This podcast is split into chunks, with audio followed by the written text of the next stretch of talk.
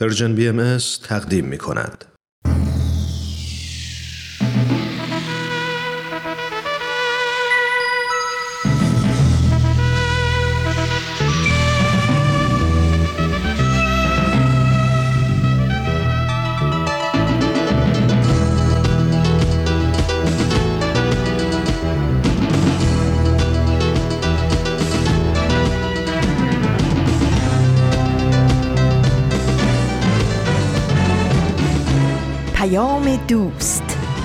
برنامه ای برای تفاهم و پیوند دلها.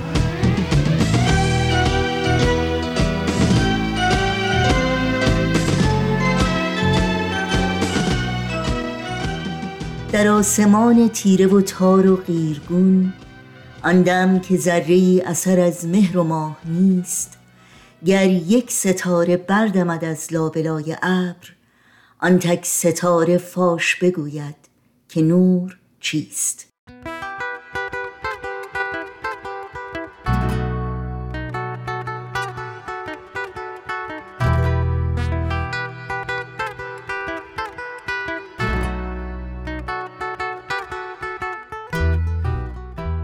درود بیکران ما به شما شنوندگان عزیز رادیو پیام دوست. امیدواریم در هر بوم و بر این دهکده زیبای جهانی که با برنامه های امروز دوشنبه 27 دی ماه از زمستان 1400 خورشیدی برابر با 17 ماه ژانویه از سال 2022 میلادی همراه هستید.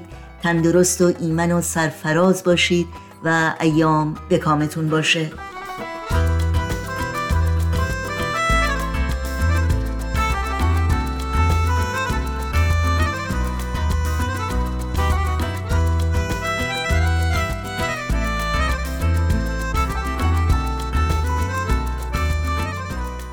پیام دوست امروز رو با شعری کوتاه اما بسیار ژرف و تعمل برانگیز از جناب هوشمند فتح اعظم عضو سابق بیت اعظم آغاز کردیم. شاعر نویسنده و ادیب ایرانی که تمامی اوقات زندگی خود رو وقف خدمت به عالم انسانی کرد و عاقبت در سال 2013 در سن 89 سالگی جهان فانی رو ودا گفت. یادش گرامی.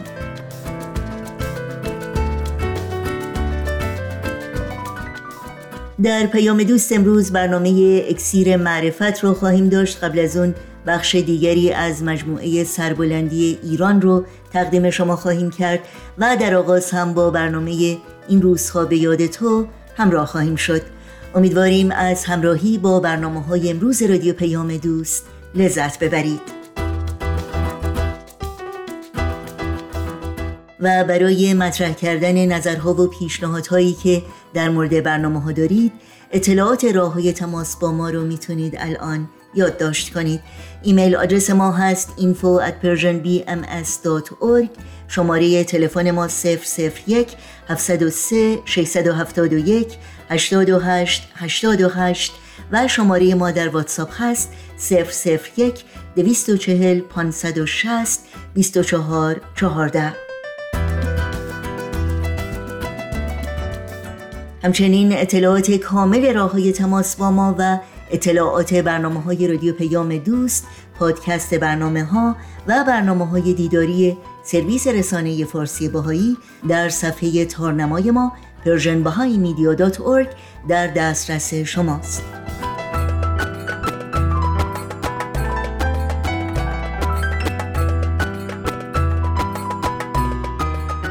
این صدا صدای رادیو پیام دوست. من هم نوشین هستم و همراه با همکارانم میزبان برنامه های امروز.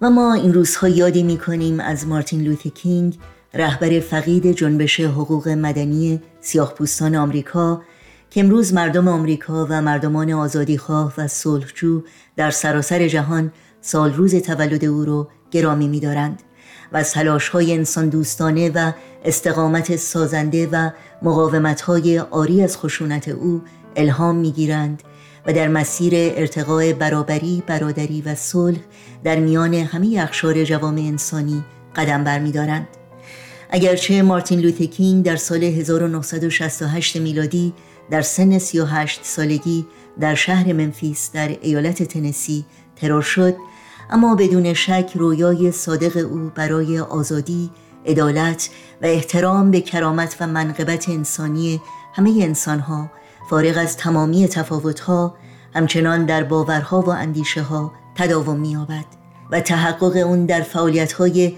روزانه هزاران هزار زن و مرد و کودک و پیر و جوان در سراسر جهان که برای ایجاد محبت، دوستی، همکاری، همیاری و مشارکت در فعالیت‌های اجتماعی، مدنی و جامعه سازی تلاش می کنند، روز به روز به واقعیت نزدیکتر می شود.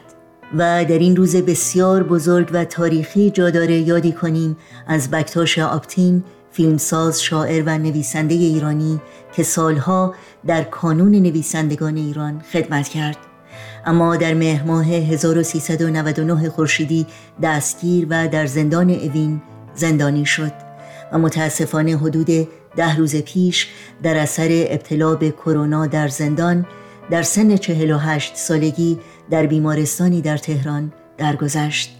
اگرچه تصویر او در حالی که پاهایش به تخت بیمارستان زنجیر شده فراموش نشدنی است اما رویای بکتاش آپتین که در شعر کوتاه او تعریف شده تجسم و تبلوری است از همان رویای مارتین لوتر کینگ و تدایی این حقیقت که انسانیت، صلح و برابری همچنان والاترین و پرارزشترین باور، آرمان و آرزوی انسان هاست.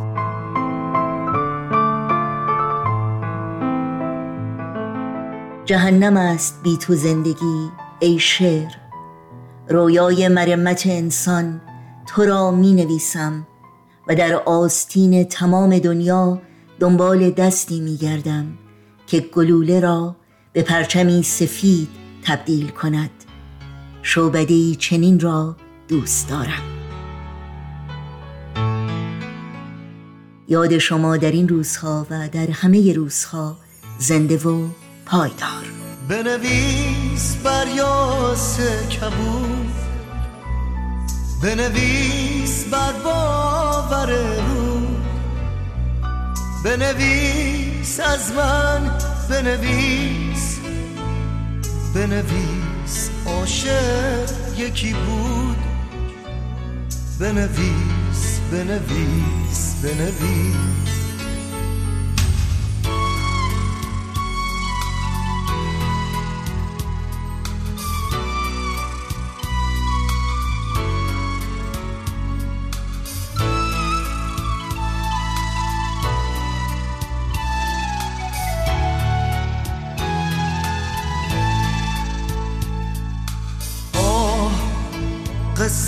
بگو.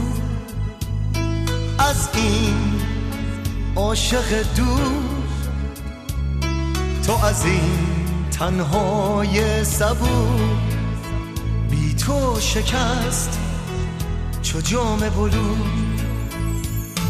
بنویس بر یاس سفید. بنویس از عشق و امید. بنویس دیوانه تو. به خود از عشق تو رسید بنویس بنویس بنویس.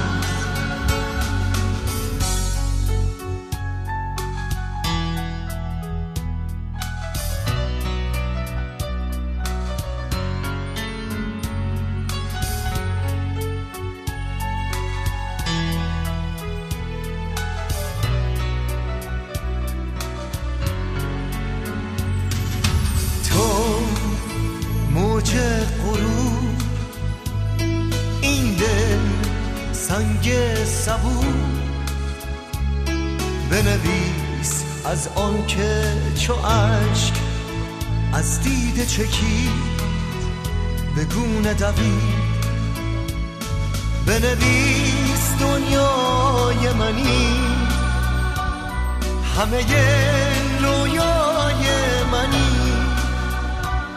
منم اون بیتابی موج. تو هنوز دریای منی.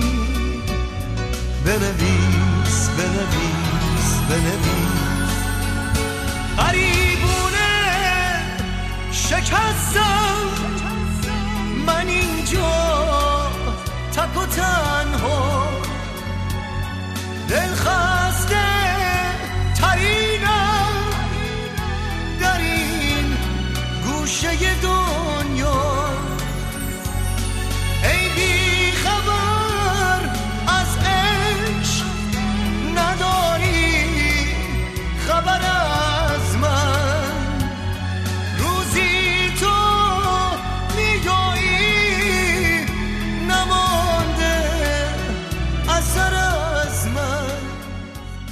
شما همچنان شنوندگان عزیز ما هستید در ادامه برنامه های امروز رادیو پیام دوست.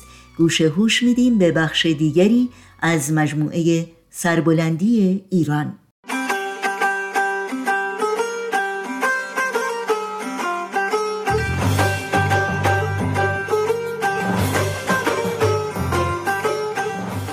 سربلندی ایران.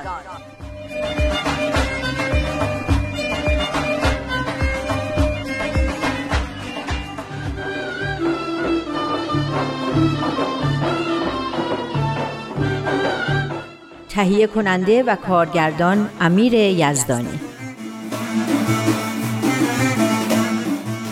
خب سمیه جان داریم کتاب سربلندی ایران رو می‌خونیم و اینکه ایران از چه راهی به پیشرفت و سربلندی می‌رسه تا حالا چیا خوندیم و به کجاها رسیدیم؟ جونم برات بگه که از بحران مدنیت در ایران تصاوی حقوق زن و مرد رفع تعصبات استقامت سازنده اطمینان به آینده درخشان ایران و نقش خانواده در پیشبرد تمدن بشری گفتیم و رسیدیم به بحث ثروت و عدالت.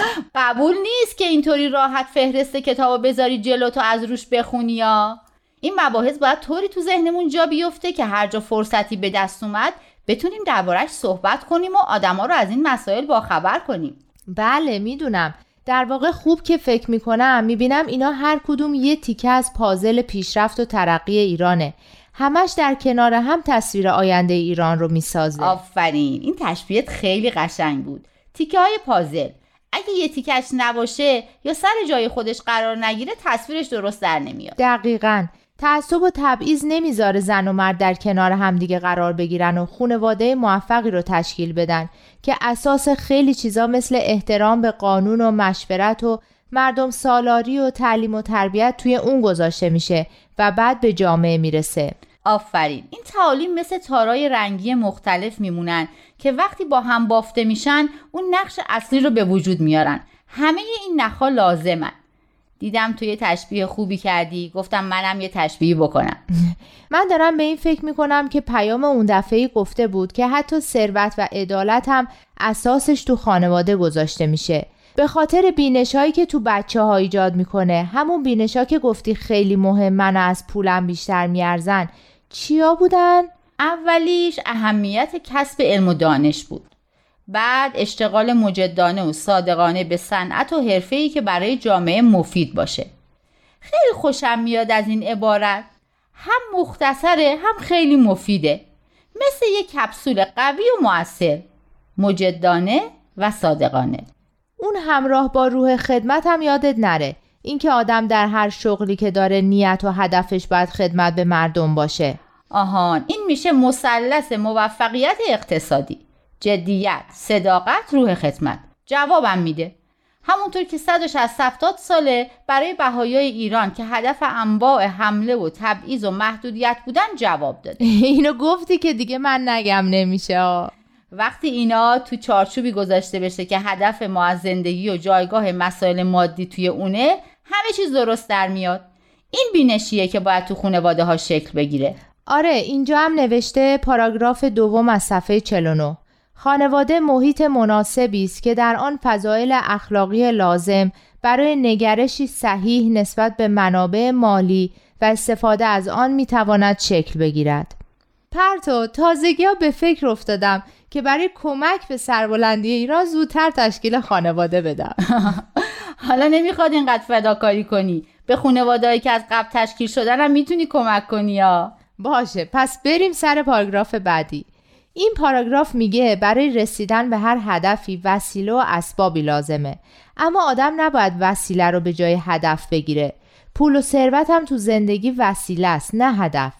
کسب ثروت هم وسیله که هدفش مسائلیه مثل تأمین معیشت و ترقی خانواده، خدمت به جامعه، تلاش برای ایجاد مدنیت جهانی و خلاصه فراهم کردن زمینه برای رشد و شکوفایی روح انسانی. آره اینا خوبه پاراگراف بعدی که همون جمله مشهوره که هدف وسیله رو توجیه نمی‌کنه. بله هر چقدر که هدفت خوب باشه نمی‌تونی برای رسیدن به اون از وسایل نادرست استفاده کنی. خلاصه از راه ظلم و بیعدالتی و دزدی و فساد نمیشه به هدفهای خوب رسید. من همیشه این بحث که میشه یاد ژان میفتم تو بینوایان. گاهی وقتا مجبوریم بین بد و بدتر انتخاب کنیم. یه کار بد کوچیک می‌کنیم برای جلوگیری از یه اتفاق بزرگ بدتر. یعنی مثلا مثل ژان نون بدزدیم که از گرسنگی نمیریم؟ اما این دقیقا حرفیه که وقتی سیاست مدارا گیر میفتن و کارهای خلافشون رو میشه می‌زنن. همیشه ظلم و بیعدالتی اینطوریه که توجیه میشه. یه نمونهش رفتاریه که با مردم افغانستان تو کشور ما میشه. بهونهشون هم اینه که به خاطر مردم ایران این محدودیت ها یا تبعیضا رو اعمال می‌کنیم. یعنی تو میگی جان باید از گرسنگی میمردم و نون نمیدوزید؟ این دیگه خیلی خشک مذهبیه. به نظر من باید دنبال یه راه حل دیگه میگشت. تو همون بینوایان هم ژان والژان به خاطر همین دزدی یوم عذاب می‌کشه و فرار می‌کنه. آسونتر نبود که همون اول به جای رفتن به سراغ آسونترین کاری که به فکرش رسیده بود یه کمی بیشتر فکر می‌کرد و یه راه حل بهتر پیدا می‌کرد؟ اما خیلی وقتا هیچ راه دیگه ای نیست. به نظر من همیشه راه دیگه هست.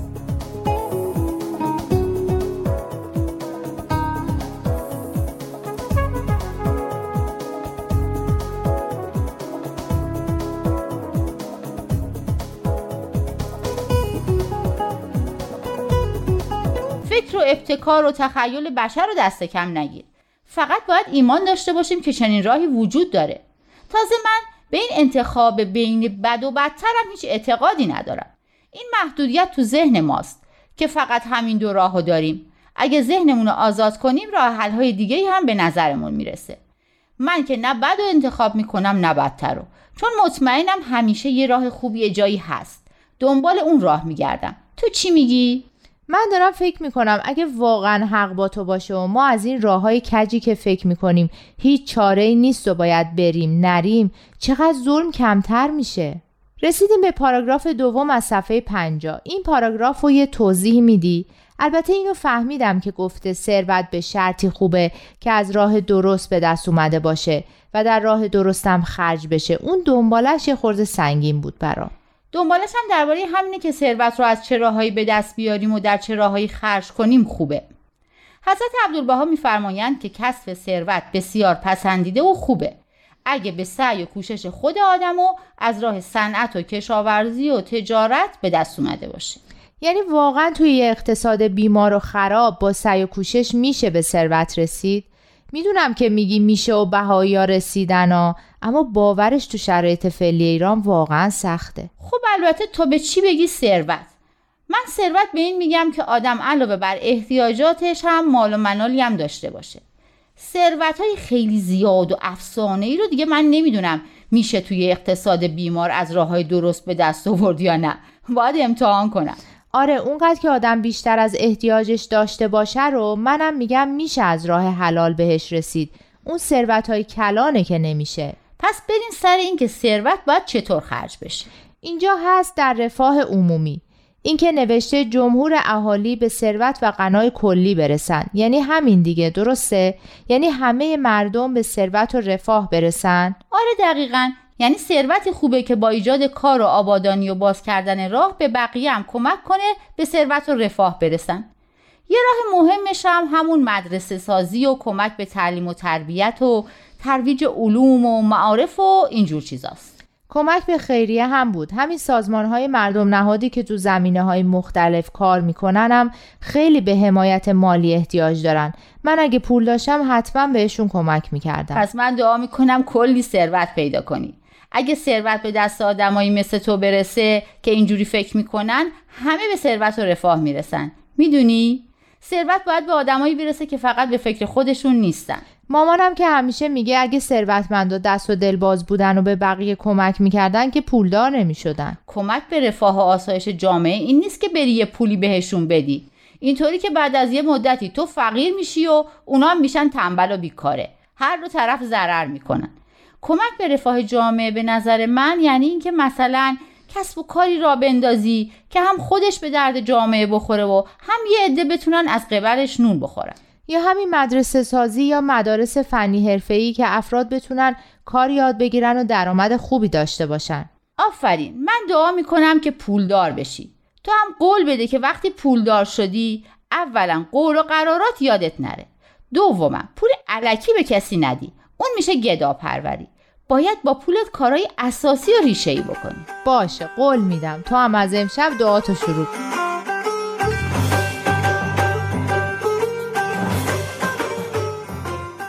شنوندگان عزیز با برنامه سربلندی ایران از رادیو پیام دوست همراه بودید. اگر شما در شبکه های اجتماعی فعال هستید توجه داشته باشید که همه برنامه های رادیو پیام دوست و برنامه های دیداری سرویس رسانه فارسی بهایی در شبکه های اجتماعی فیسبوک، یوتیوب، SoundCloud، اینستاگرام و تلگرام زیر اسم Persian BM در دسترس شماست. امیدواریم مشترک رسانه ما باشید. اگر برنامه ها رو پسندیدید به اونها امتیاز بدید و با دیگران هم به اشتراک بگذارید.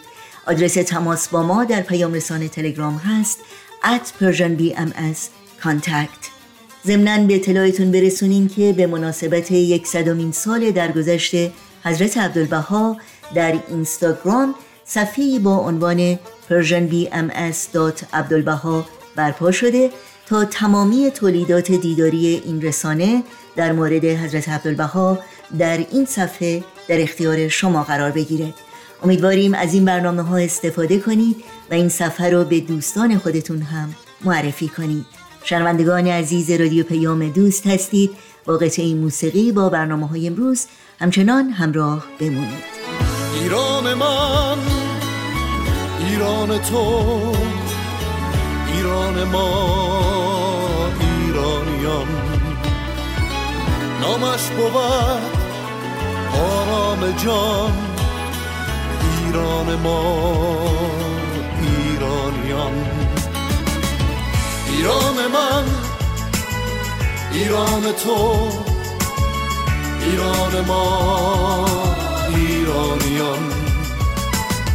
نامش بود آرام جان ایران ما ایرانیان.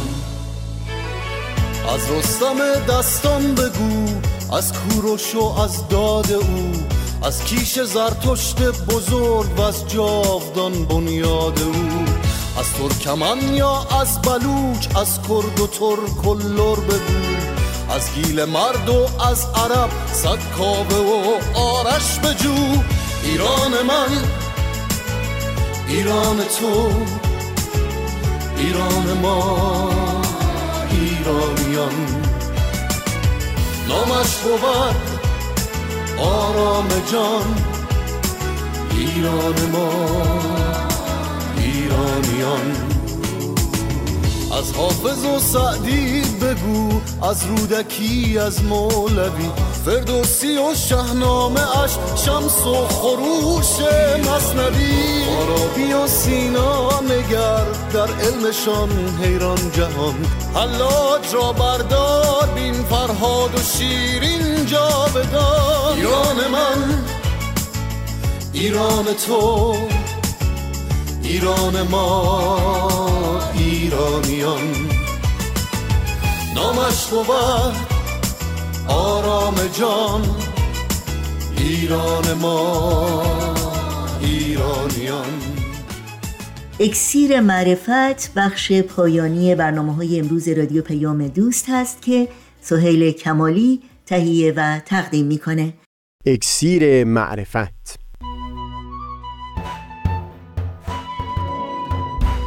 مروری بر مزامین کتاب ایقان این گفتار تار و پود زندگی تکفیر شیخ احمد. از تا همامه ازلی در شور و تغنیست گوش قلب را از سروش او بی بحر مکن.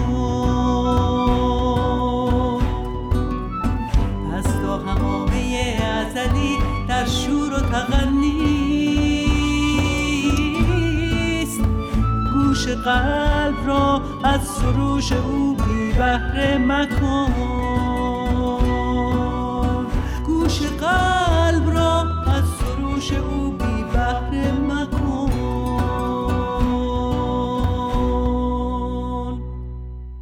دوستان سهیل کمالی هستم. در گفتار پیشین در خصوص ارادت بسیار خاص و ممتازی که ملا علی برقانی به شیخ احمد عصایی و سید کازم رشتی ابراز می کرد به تفصیل صحبتی داشتیم. در این زمانی که مورد صحبت ما بود یعنی تا حدود دو سال مونده به درگذشت شیخ احمد عصایی شیخ در سرتاسر سر مملکت از احترام بسیار خاصی برخوردار بود. چه نزد علما چه شخص شاه مملکت و چه شاهزادگان کشور. این احترام در میون علمای شیعه در عتبات عالیات هم کاملا مشهود بود.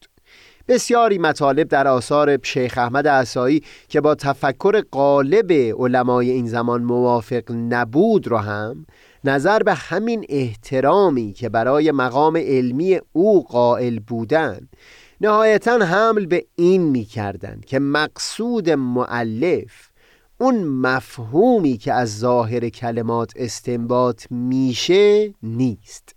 یعنی تفاوت عمیقی که نظرات شیخ احمد عصایی با نظر جمهور علمای این زمان داشت از نظرها دور نبود. اما خب این هنوز سبب استکاک نشده بود.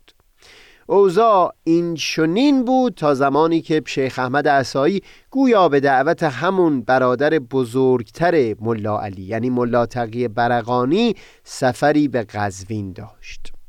به جز این سه برادر یک چند تن دیگه از علمای قزوین هم اسم و رسمی داشتند که تصور می‌کنم نامدارترین اونها در این زمان حاجی میرزا عبدالوهاب قزوینی بود. چون ما در مورد او دیگه هیچ وقت صحبتی نخواهیم داشت من این رو اشاره بکنم که مقام او اونقدری در قزوین مسلم بود که ملا صالح پدر حضرت طاهره زمانی که تصمیم گرفته بود دو دختر خودش رو به ازدواج فرزند دو تن از بزرگترین علمای قزوین در بیاره یکی که همون حضرت طاهره باشه رو به عقد پسر ملا تقی در آورد و دیگری به نام مرزیه رو به عقد پسر همین میرزا عبدالوهاب. ملا تقی که خب بارها بیان کردیم می‌شد عموی فرزندان ملا صالح و میرزا عبدالوهاب هم می‌شد دایی فرزندان او.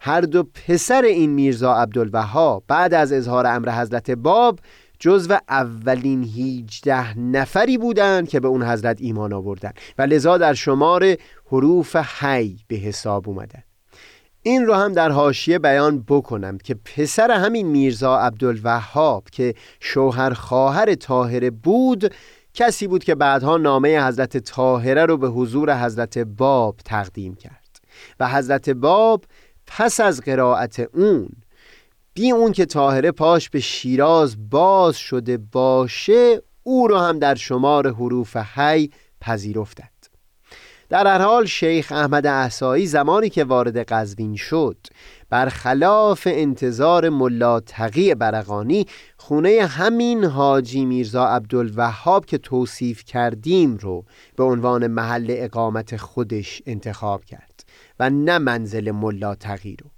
همین داستان اولین جرقه رو زد برای بروز اختلاف علیه شیخ احمد عصایی از سوی ملا تقی برقانی.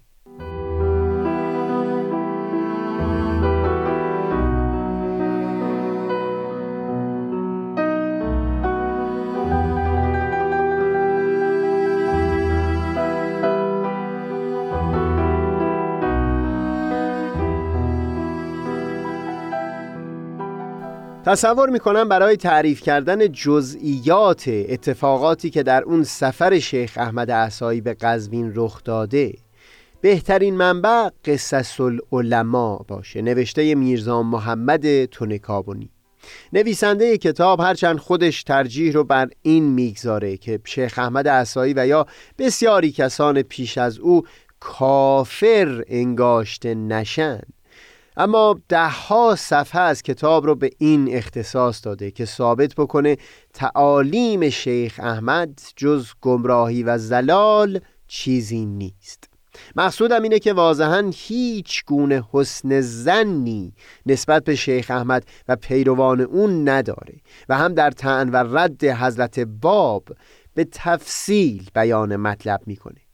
منتها لطف نقل از کتاب او یکی این هست که در اواخر زندگی سید کازم رشتی جوان 25 ساله ای بوده. حتی چند وقتی در مجلس درس او حضور داشته. حضرت باب را هم یک چند باری دورا دور دیدار کرده و هم به خصوص این که مدت زمان طولانی رو در قزوین با ملا تقی برقانی و ملا صالح برقانی وقت گذرونده و اجازه اجتهاد از شخص خود ملا تقی دریافت کرده. اینه که در بسیاری موارد مطالبی که تعریف می‌کنه نقل قولهای عینی هست از این برادرها. همو تعریف می‌کنه که شیخ احمد احسایی زمانی که وارد قزوین شد در مسجد جامع قزوین امامت به او سپرده شد. میرزا عبدالوهاب جای خودش رو به او سپرده بود و علما هم اقتدا می‌کردند و همه جا احتراما همراه بودند. و هم روزها در خونه همین عبدالوهاب مجلس درس خصوصی تشکیل داده بود که همه کسی در او حضور نداشتند. تعریف می‌کنه که شیخ احمد عصایی در دوران اقامت قزوین برای دیدار علما سری به منزلشون می‌زد. یک روز هم برای دیدار ملا تقی به منزل او رفته بود. منتها گفتگویی که در همون دیدار در منزل ملا تقی به میون اومد نتیجه شد صدور شدیدترین حکم فقهی از سوی ملا تقی برقانی بر علیه شیخ احمد احسایی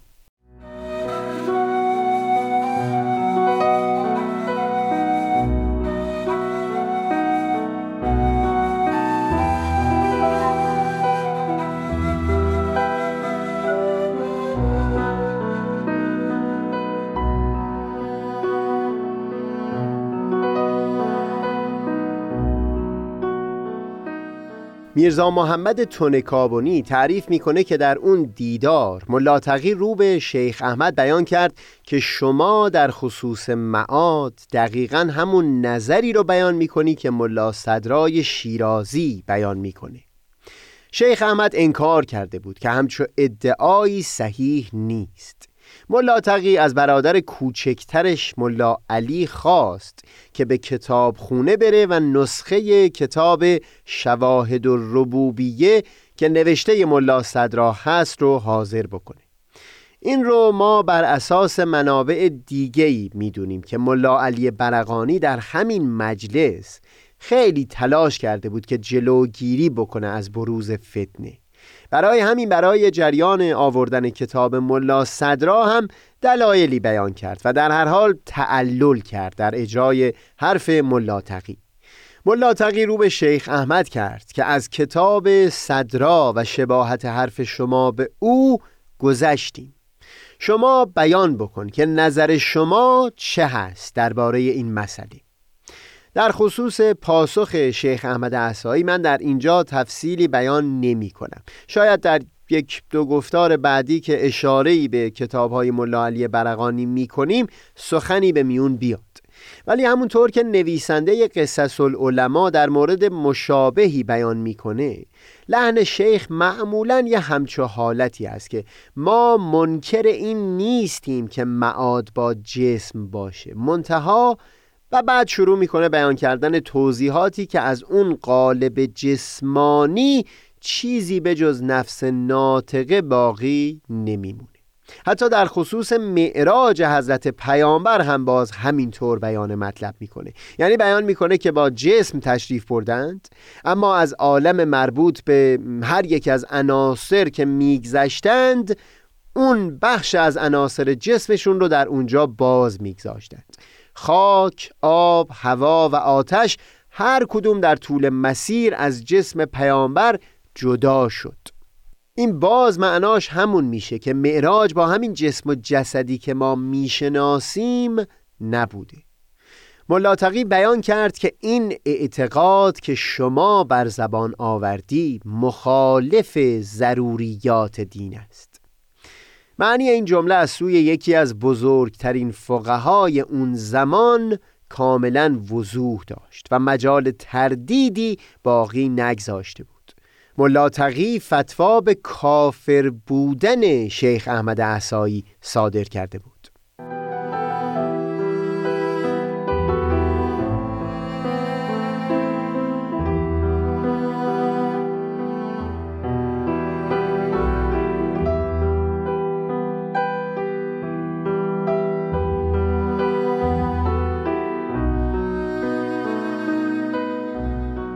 به هاشیه نرفتیم. اگر اینجا بخوایم بر اساس برخی منابع در خصوص جریان تکفیر یک صحبتی داشته باشیم. در آین مسیحی به خاطر تمرکز مشخصی که در شخص پاپ و کلیسا برای قدرت وجود داشت جریان تکفیر با خارج کردن یک شخص از جامعه مؤمنین رو در اونجا به نحو سازمان یافته تری می‌شد مشاهده کرد. و برای همین هم موارد تکفیر از سوی کلیسا در طول تاریخ بسیار مشهور هستند و دستمایه‌ای بودند برای ساختن دهها فیلم یا نوشتن بسیاری رمان‌ها. به خصوص درباره دادگاه های تفتیش عقاید در دوره از تاریخ کلیسا. در خصوص آین یهود شاید معروفترین مورد همون جریان اخراج کردن فیلسوف نامدار اسپینوزا از جامعه یهودیان هست که اثر بسیار تلخی هم بر او گذاشته بود. منتها قصد ما در اینجا صحبت بسیار مختصری هست درباره جریان تکفیر در جامعه اسلام. ببینید ممکن بود کسانی از میون علما یا حکما یا عرفا متکلمین و یا فقها با نظرات یکدیگه موافق نباشند. بر اساس میزان و ملاکی که خب در هر علم یا زمینه متفاوت بود با همدیگه مباحثه می کردند یا می نوشتند که به این دلایل دیدگاهی که شما پیشه کردید خطا هست و با این ملاک و معیار سازگار نیست.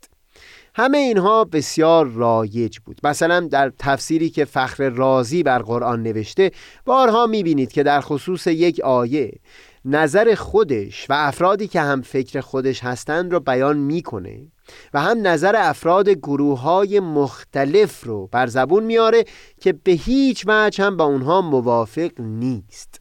اما در هیچ یک از این موارد برخوردش این نبوده که چون این کسان برداشتی کاملا متفاوت با برداشت من داشتند بایستی کافر به حساب بیان و از دایره مسلمانی بیرون انگاشته بشند تنها در شرایط بسیار بسیار خاصی حکم به تکفیر فرد یا افرادی صادر می کردند.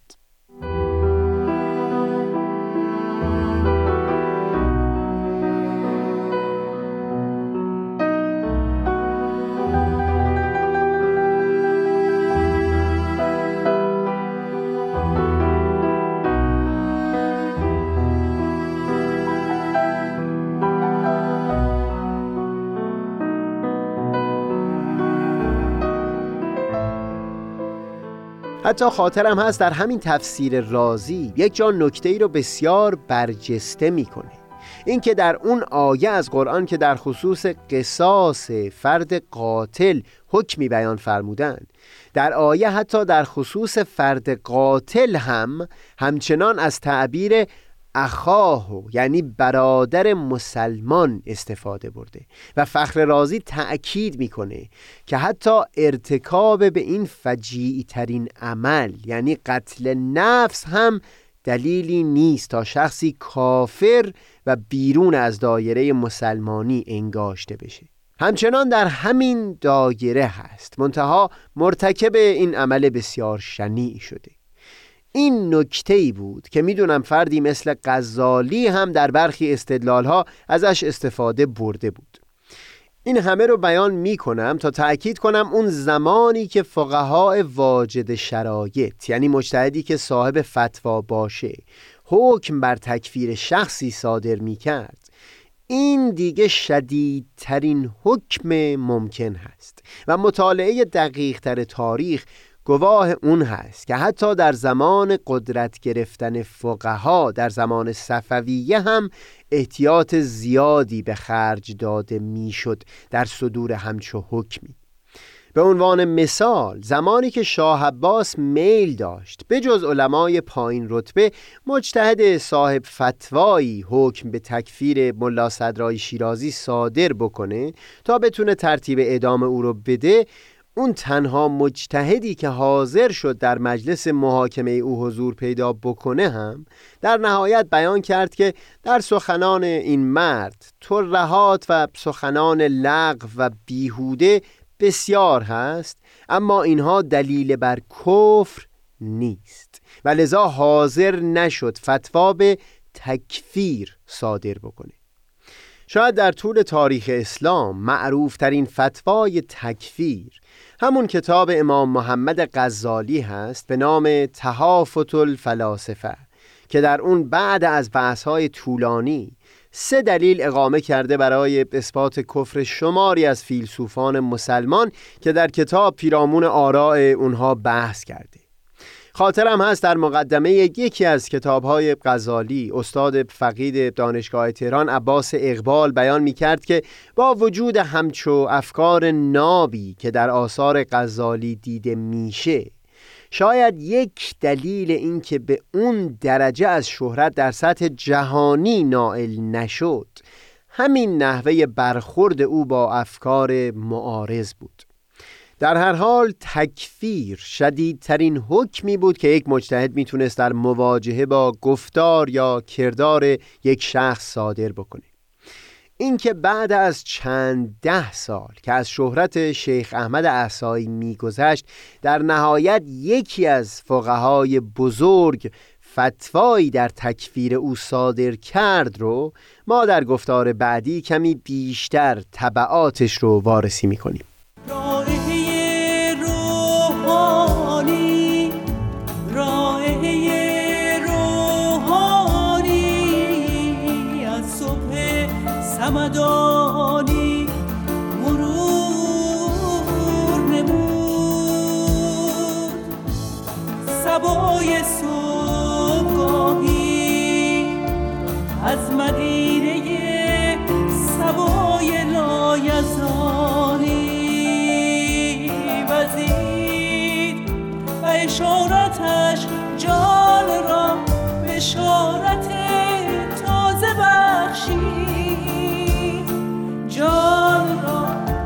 بشارت تازه بخشی.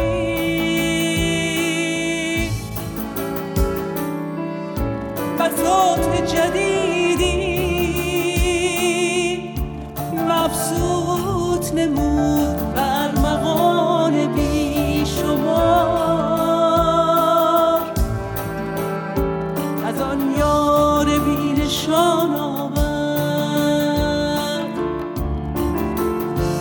آن یار بی نشان آن یار بی نشان. که اسرار حقایق بر شقایق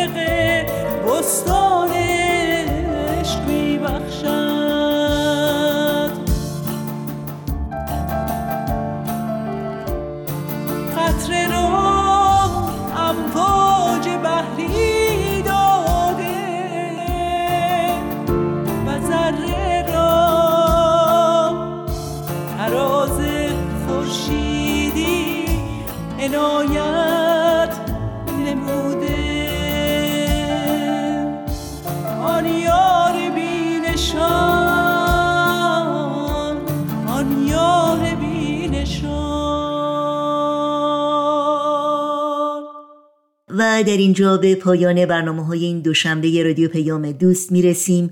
همراه با تمامی همکارانم از همراهی همگی شما سپاسگزاریم و شما رو به خدا میسپاریم. تا روزی دیگر و برنامه دیگر شاد و پاینده و پیروز باشید.